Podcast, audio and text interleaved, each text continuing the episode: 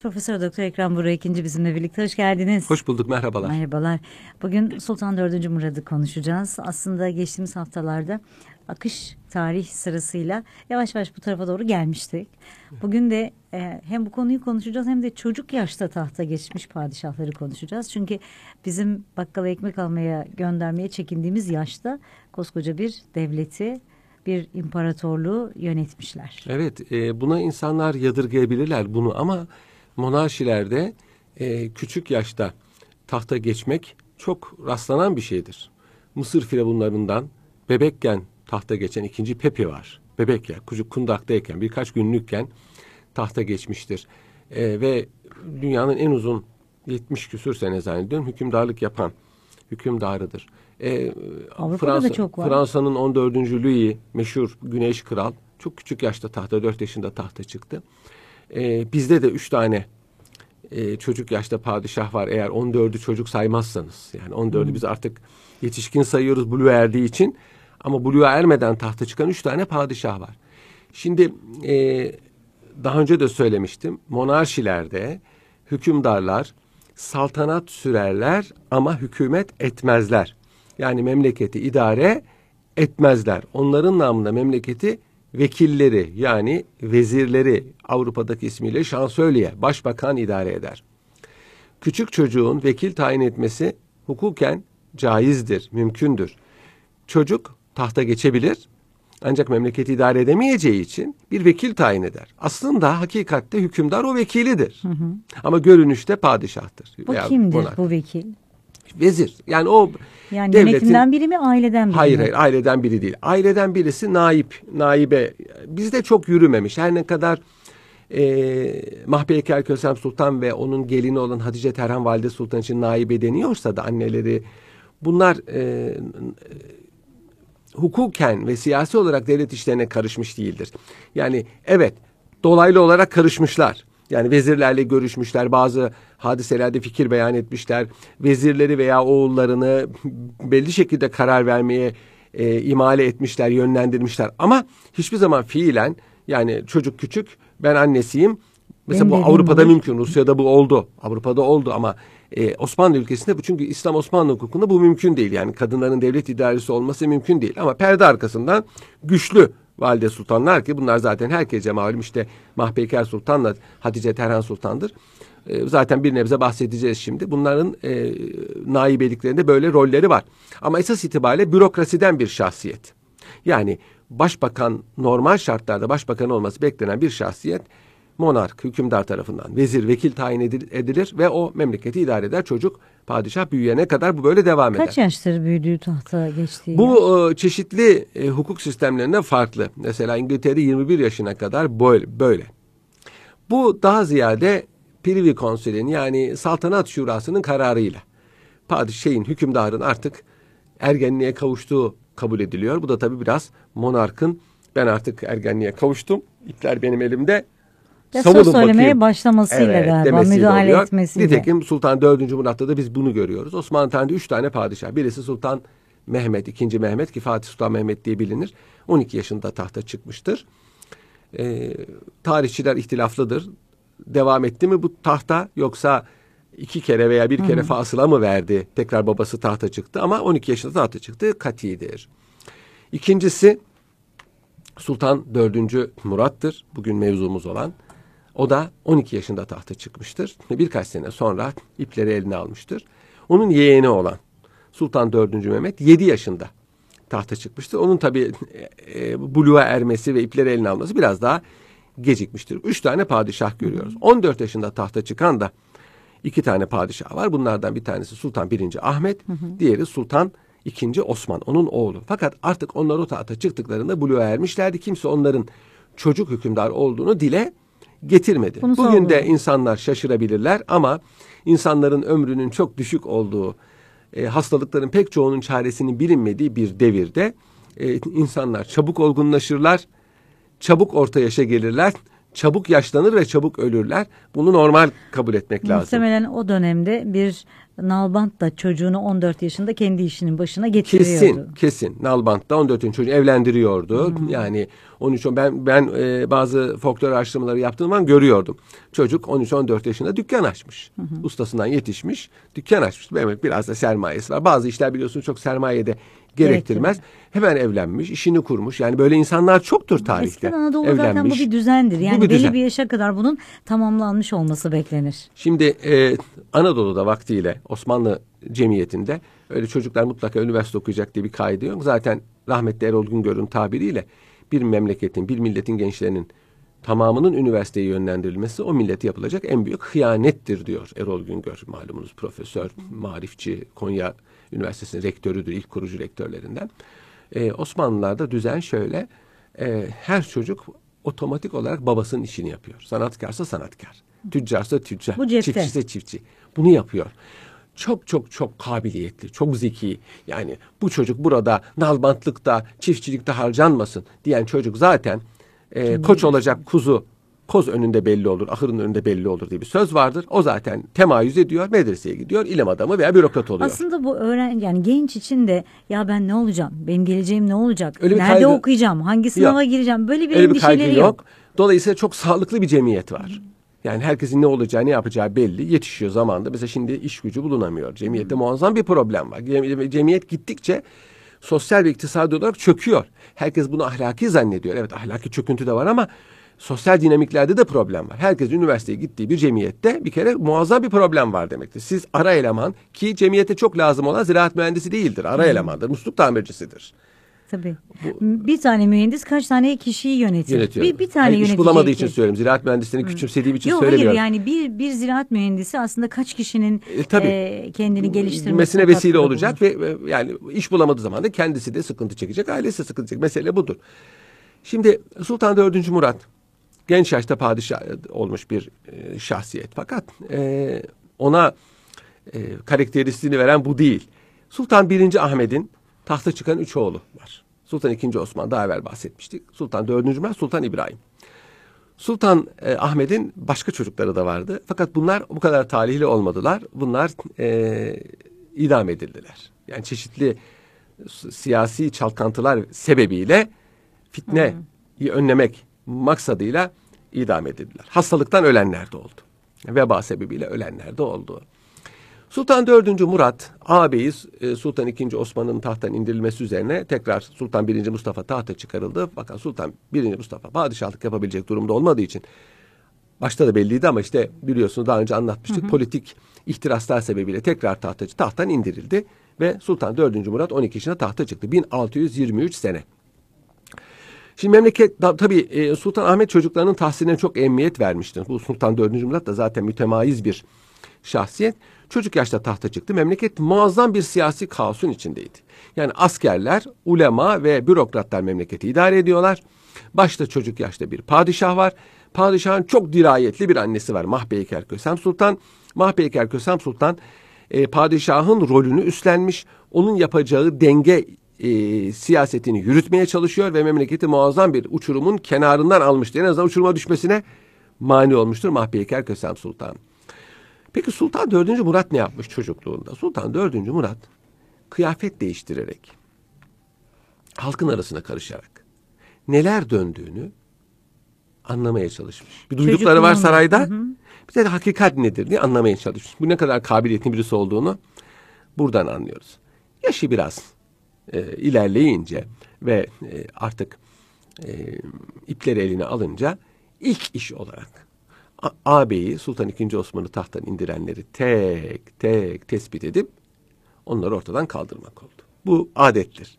Yani ye, yeni hükümdar önceki hükümdarı tahttan indirenleri cezalandırır taht minnet taşımaz. Yani ona yaptıysa bana da yapar. Yani şöyle aslında bunu yapanlar başlarına geleceği bilerek yapıyorlar. Tabii bilerek yapıyorlar ve veya yapamaz diyorlar. Hmm. Yapamaz diyorlar. Nitekim e, Sultan 4. Mustafa'ya kağıt imzalattılar. Yani önceki padişahı tahttan indirdiğimiz için bizi şey yapmayacaksın, mesur tutmayacaksın diye bir kağıt imzalattılar. Evet. Buna rağmen? Hücceti Şeriye. E buna rağmen Sultan II. Mahmut onların hı hı. çanlarına otu tıkadı. Şimdi tabii bu arada Abaza Mehmet Paşa isyanı var. Abaza Mehmet Paşa isyan etti. Sultan II. Osman'ın kanını talep ederek e, İstanbul'a kadar neredeyse geldi. Sultan IV. Murad'ın ilk işi o oldu. Onu yendi. Fakat ağabeyinin kanını dava ettiği için, ona sadık olduğu için onu affetti ve Beylerbeyi yaptı. Ondan sonra ondan çok hizmet aldı. Bosna Beylerbeyi yaptı. Ondan çok hizmet aldı. Bu arada e, askerler baktılar ki bu padişah dişli bir padişah bir isyan çıkarttılar İstanbul'da. Bu e, filmlere kadar intikal etmiştir. Padişahı taciz ettiler. Ayak divanına çağırdılar. Sarayı bastılar. Padişah ufak tefek tavizlerle bu isyanları bastırdı. Ve e, hepsinden sadakat sözü aldı. Tamam dedi. Ne istiyorsanız tamam. Hepiniz bana sadakat sözü vereceksiniz. Sultanahmet Meydanı'nda bütün bürokratları topladı. Ulemayı topladı. Askerleri topladı. Hepsi padişaha sadık kalacaklarına söz verdiler. Diyeceksiniz ki söz vermenin ne emniyeti var? Bir de Bu- o kadar kalabalık içinde kimin Ha. söz verip kimin E, vermediğini. ama nereden yok fark etmiyor. Orada bulundularsa söz ver. ver. Şimdi bunun psikolojik faydası var. Bir kere padişah bununla güçlenmiş oluyor. İkincisi yarın bir gün bir yamukluk gördüğü zaman siz bana söz vermediniz mi? Nasıl sözünüzden dönersiniz? Biliyorsunuz o zamanlar da söz vermek büyük bir Tabii şimdiki gibi düşünmemek lazım. Şimdiki yani söz gibi- senettir deniyor Evet, ya evet. o dönem için. Bu arada yine e, Sultan 4. Murat'ın karakteristiğiyle alakalı bir, bir hadise oldu. Cibali'de bir yangın çıktı. Çok çok büyük bir yangın çıktı. Yani İstanbul'un en büyük yangınlarından bir tanesi 1633 senesi olması lazım. 20 bin kadar ev yandı. Düşünün 20 bin kadar ev ne kadar insanı sokakta 5 ile çarparsanız. Ve padişah bunun bu yangının neden çıktığını araştırdı. O yıllarda İstanbul'a tütün yeni girmişti. Yeni yeni. Ee, bir kayıkçı tütün içmiş çubukla söndürmeyi unutmuş, uyuyakalmış ve on, oradan bütün bir mahalle. Bunun üzerine Sultan 4. Murat tütün içmeyi yasakladı. Tütün içenlere, satanlara çok ağır cezalar getirdi. Tarihe geçen meşhur. Tarihe geçmiştir. Yani e, bunu yapabilir mi? Yasak. Evet, hükümdar maslahat için yani umumun menfaati için bazı şeyleri yasaklayabilir ve emredebilir. Bunun tipik misalidir.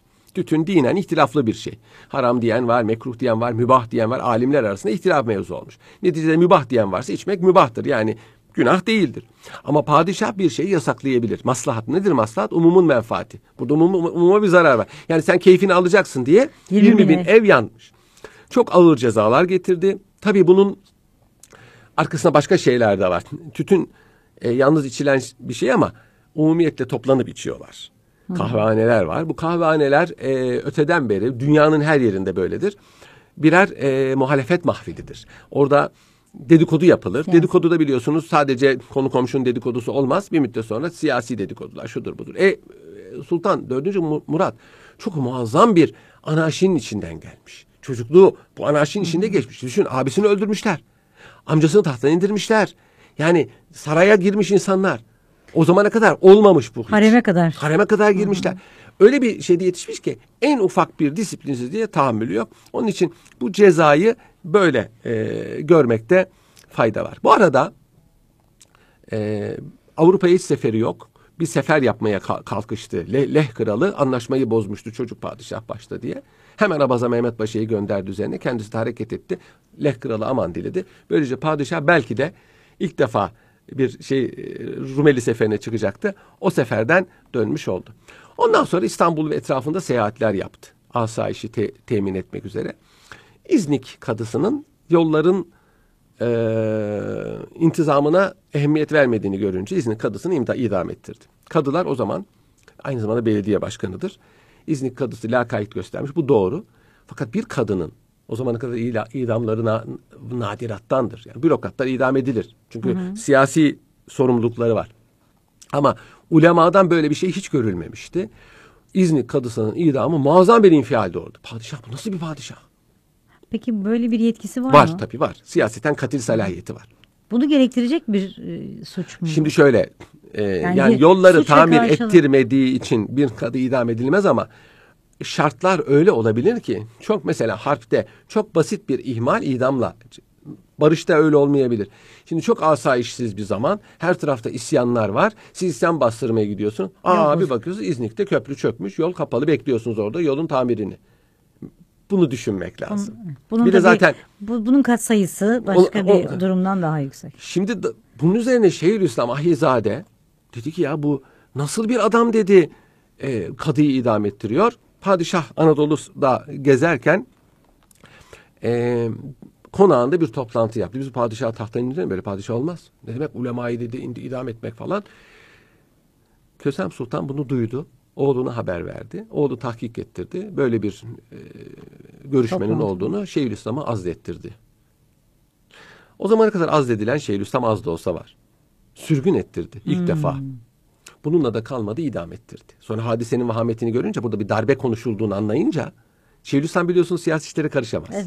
İ, icrai bir fonksiyonu yok onun. İstişari fonksiyonu var. Sadece fikir Evet. Büyük bir suçtur aslında. Yani konağında insanları toplayıp da padişah böyle yapıyor.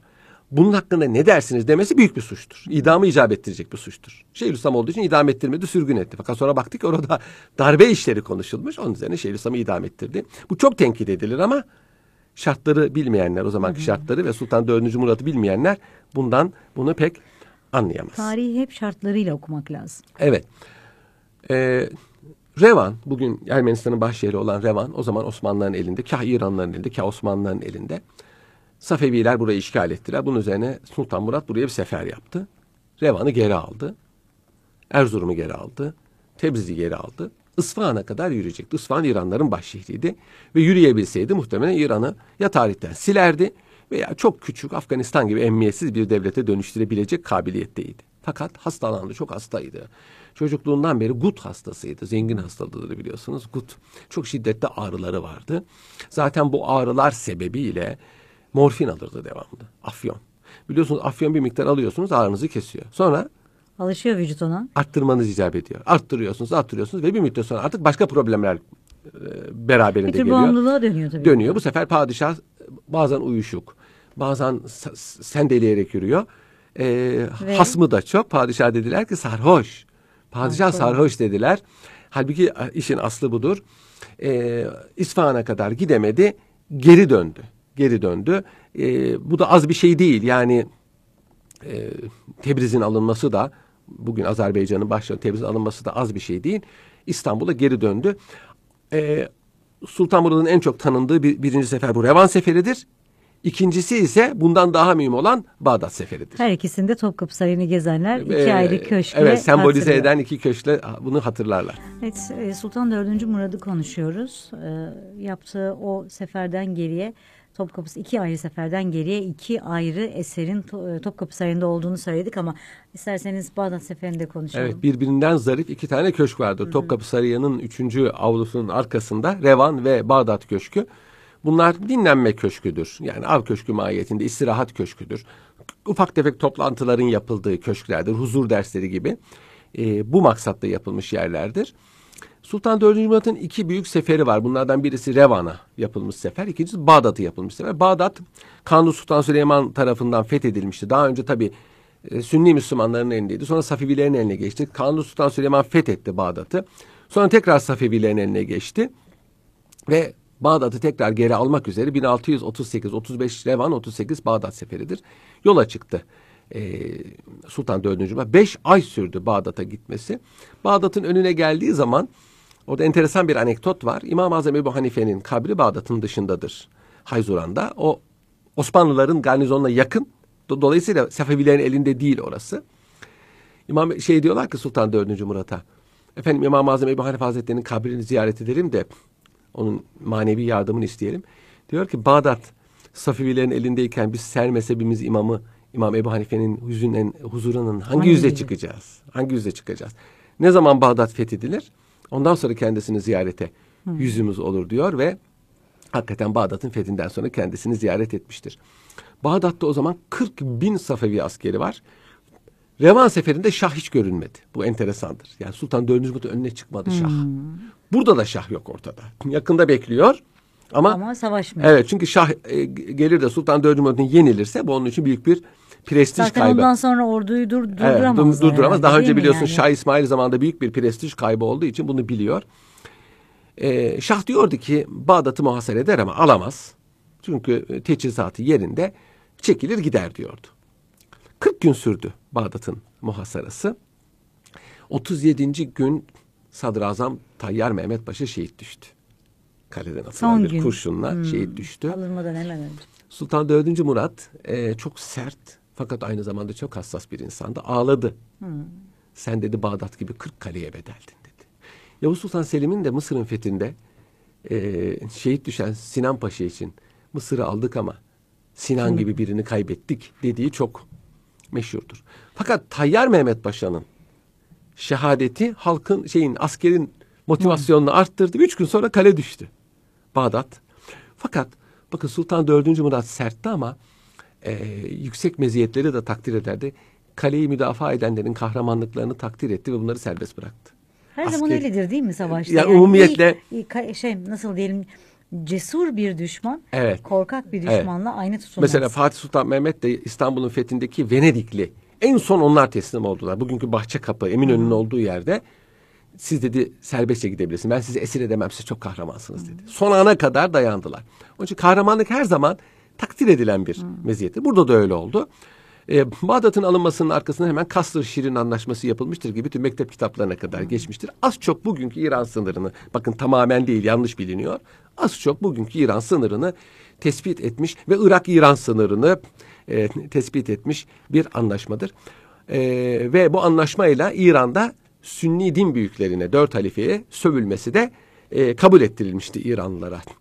Bu arada Venedikliler e, Osmanlılar, e, İranlılar uğraşıyor diye fırsattan istifade e, harekete geçtiler ve Dalmaçya'da Osmanlı limanlarını istila ettiler.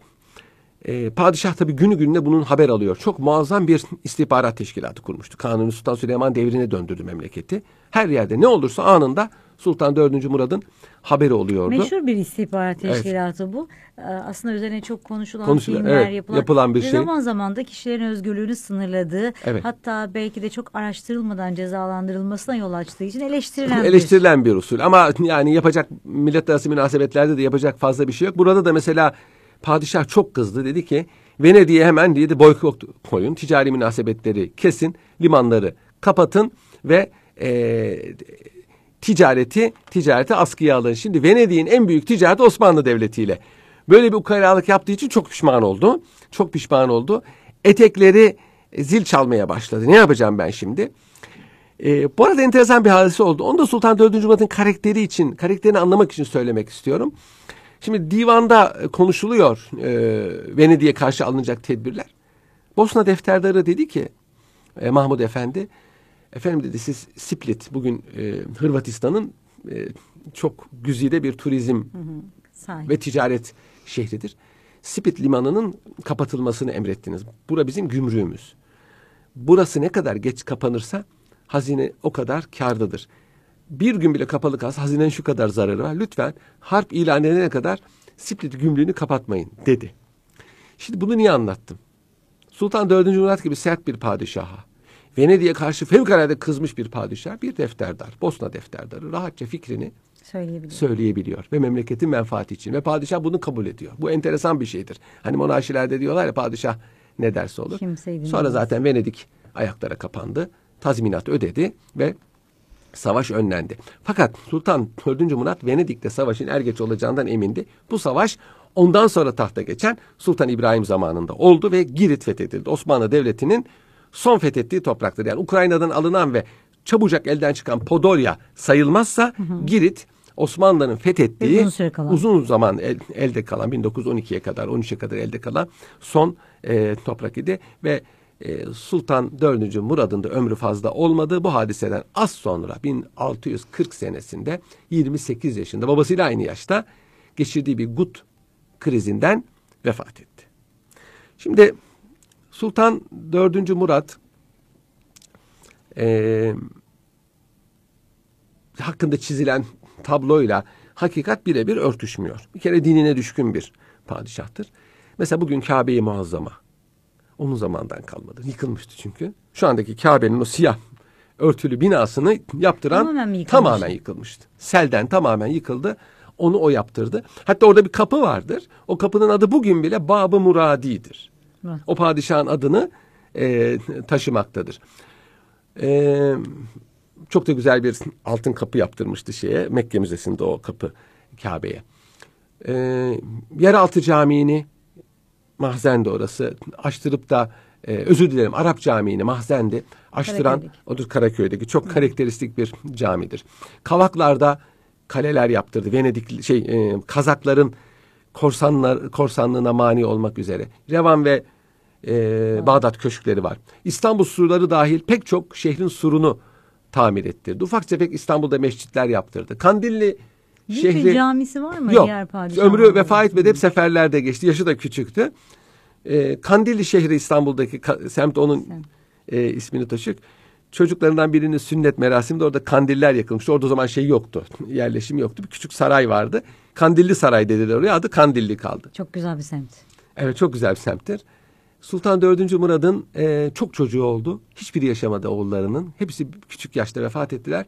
Yedi tane kızı yaşadı ve e, erişkinlik çağına eriştiler. Ha Bağdat'ta e, e, İmam-ı Azam türbesini tabir etmesi, Abdülkadir Geylani türbesini tamir etmesi var.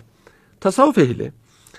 O da babası gibi Aziz Mahmut Hüdayi'ye bağlı. Fakat Mevlevi Mevlevi damarı da Mevlevi damarı da güçlü. Şeyhülislam Yahya Efendi'ye fevkalade bağlı. Ona baba diyor. Ee, hatta çok kıskanılmıştır. Yani Şeyhülislam Yahya Efendi ile olan münasebeti çok kıskanılmıştır. Ee, çok bilgiliydi. Bağdat seferine giderken kadıların imtihan devresine denk geldi. Kadıların imtihanına bizzat kendisi girdi bir meyiz olarak. Kadılara kelamdan çok zor sorular sordu. Kitaplar diyor ki padişahın bu kadar bilgi sahibi olması herkesi şaşırttı. Yani onu pek zannetmezler. Ee, her şeyi öğrenmek isterdi. Meşhur Machiavelli vardır. Ee, İtalyan filozof veya siyaset bilimci. Onun Il Principe diye bir eseri vardır hükümdar. Onu Türkçe'ye tercüme ettirip okumuştur. Yani e, böyle birisi. Çok sert siyasi meselelerde çok sert fakat çok ince bir kalbe sahip. Muradi mahlasıyla şiirleri var, besteleri var. Bu bestelerinden bir tanesi çok meşhurdur. Mehter repertuarında Hücum Marşı diye bilinen bir marştır. E, maçlarda falan da çalıyorlar. Bu Bağdat seferine gitmeden evvel bunu bestelemişti. E, Sultan II. Osman'ın e, kaybetme sebeplerinden bir tanesi çok cimri olmasıydı. Buradaki cimrilik devlet hazinesine cimrilik. Sultan 4. Murat öyle değildi. Gerek şahsi hazinesinden gerek devlet hazinesinden liyakati olanlara bol bol İkramlar, hediyeler. ihsan ederdi, hediyeler verirdi. E, e, alimleri, sanatkarları severdi. O zaman da çok sanatkar yetişti. Mesela Nefi, şair, Katip Çelebi, bibliofil, Evliya Çelebi, seyyah, tarihçi Peçevi, Mehmet Halife, e, Şeyhülislam Yahya m, söyledim. E, onun zamanında yetişmiştir. Nevizade Atay onun zamanında yetişmiştir. E, ve Koçi Bey, yani Hammer'in Türk Montesquieu'su dediği Koçi Bey onun zamanında yetişmiştir. Sultan 4. Murat vefat ettiği zaman huzur içinde bir memleket bıraktı ve dünyanın en büyük vurucu gücü olan bir ordu bıraktı. Tahta çıktığında 100 bin tane yeniçeri vardı. Bunları 35 bine indirdi. Çünkü çoğu ölmüş veya bu işten düşmüş.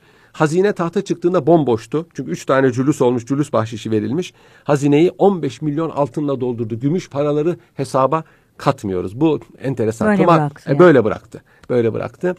E, zorbaların ele geçirdiği vakıfları geri aldı. Tımar sistemini ıslah etti. Bir takım israfı önleyen tedbirler aldı. Muazzam bir memleket.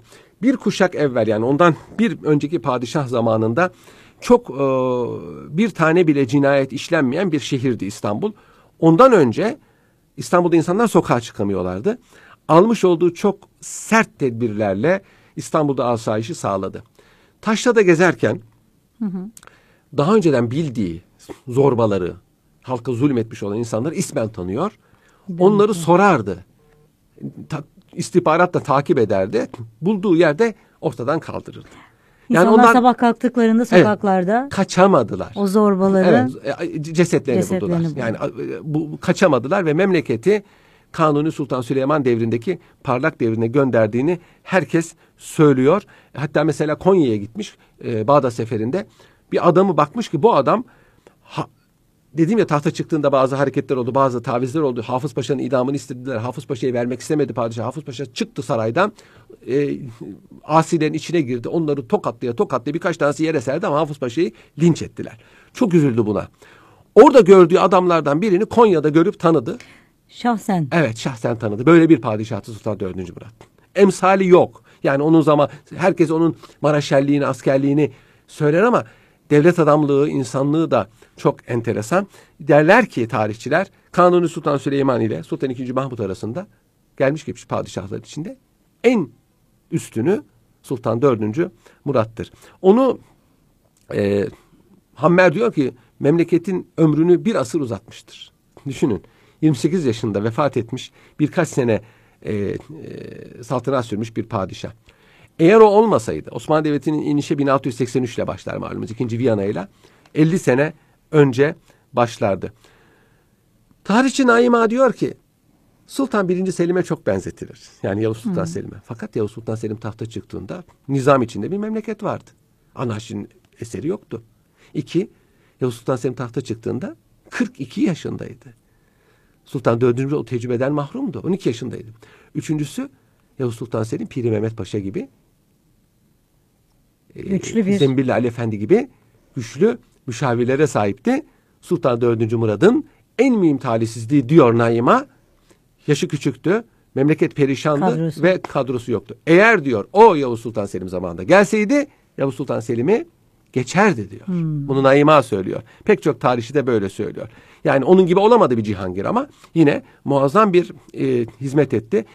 E, kendisinden e, önce gelenlerin hepsini gölgede bırakırdı. Sultan Murat'ın tarih kitaplarına girmiş. E, özellikle de karşısına yabancı elçiler geldiğindeki duruşunu ifade eden ve bugün Topkapı Sarayı'nda da sergilenen bir gürzü var. Evet, e, Sultan 4. Murat e, ki Roma İmparatoru Trajanus'a benzetilir. O da muazzam bir e, sportmendi. Heybetli bir Heybetliydi. He, heykellerde zaten sembolize edilir.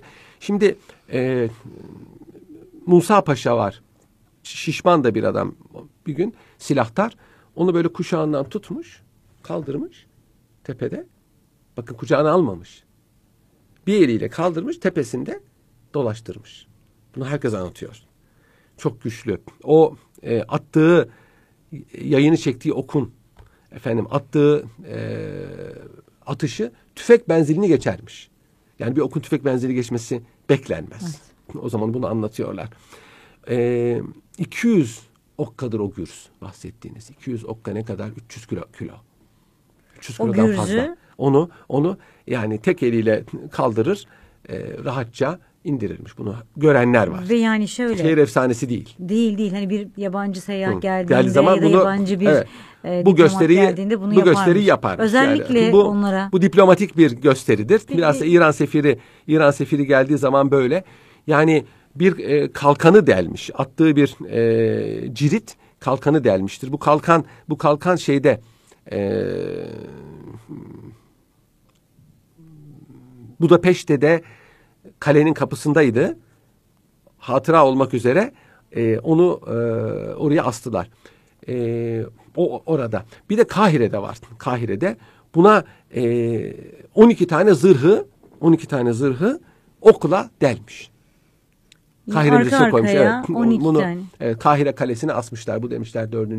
Murat. E, Murad'ın deldiği zırhlardır. Yani esaslı bir e, diplomat, iyi bir binici, iyi bir sportmen. Yani her türlü silahı kullanabiliyor. Hatta böyle attan ata atlarmış. Hı. Yani bir attan hızla giden bir attan ata atlar. Bağdat seferindeyken, şey Rema seferindeyken Murat suyuna bir asker düştü. Onu yakaladı zırhından. Yukarı çekti. Kurtardı. Başka da cesaret edemediler. Suyu, sudan almak da zor onun için, bir şey. Onun için ona Murat suyu derler. Hmm. Yani o suyun ismi Fırat'ın bir koludur o. Buradan e, geliyor. E, disiplinsiz, disiplinsizliğe tahammülü yok. E, fakat askerlerini çok severdi. Mesela yaralıları ziyaret edermiş, yanlarına gidermiş. Diplomatik diplomatik e, şeylere meraklıydı. Yani Özbeklerle münasebet kurdur, Gürganiye devletiyle şey kurdu. Hatta dediler ki onlarla anlaşacak, İran'ı fethedip tekrar Abbasi İmparatorluğunu tekrar kuracak dediler. Avrupa'ya hiç sefer yapmadığı halde Avrupa'nın e, çok alakasını çekmiştir. Hakkında şiirler vardır. Yani onun hakkında Messenger'in 4. Murat adında bir piyesi var. E, Racine'in e, Bayezid adında onun kardeşi, öldürdüğü kardeşini anlatan bir e, piyesi var. Onun zamanında Akıncılar Regensburg'a kadar, Almanya işlerine kadar gittiler. Avrupalılar çok korktular. Yani bu dediler kalırsa kalırsa bizi mahveder. Onun için Sultan 4. Murat'ın e, oynadığı rol eğer uzun e, zaman kalsaydı uzun zaman kalsaydı çok farklı olurdu. Çok yakışıklı olduğunu söylerler. Yani e, bir Fransız seyyah var. Vincent e, de Stachot adında diyor ki imparatorluğun en yakışıklı adamıydı ve en sportmeniydi. En güçlü adamıydı ve en iyi askeriydi diyor. Kendisini görmüş, tanımış, o zamanlarda bulunmuş. Ortadan uzun boyluymuş, geniş omuzluymuş, çok yapılıymış. Çok güzel giyilirmiş. Yani ondan da Saltanatın ba- bahsediyor. Veriyor yani. Veriyordu, veriyordu. Yani sadece devlet adamı değil, asker, efendim, sportmen, silahşör. E, fakat sert, ciddi, haksızlığa tahammül etmeyen idarecilerin düşmanı çok olur. Hı hı. Sultan 4. Murat'ın da düşmanı çok olmuş. Mesela Emir Günoğlu var, Revan kale muhafızı. Hı hı. Onu İstanbul'a esir olarak getirmiş. Emir Günoğlu Sünni olmuş ve devamlı İran hakkında malumat veriyor. Bugün Emirgan bahçesi, belediye bahçesinin olduğu onun köşkü padişah ona vermiş. Emir Güne Emirgan'a dönüşmüş. Padişah da sık sık onu ziyarete gider gelirmiş. O da yakışıklı bir adammış Yusuf. Padişaha ne iftiralar attılar. Bu, bu yani insanla biliyorsun basit bir hadiseyi ne kadar büyütürler. Bir de eğer bu kişi sevilmeyen yani Sultan 4. Murat zamanında çok sevilmeyen bir padişahtı ama sevilmeme sebebi de budur. Bir Haksızlıklara evet mani olduğu için. Çok teşekkür ediyorum. Ben teşekkür Tekrar ederim. Tekrar görüşmek üzere.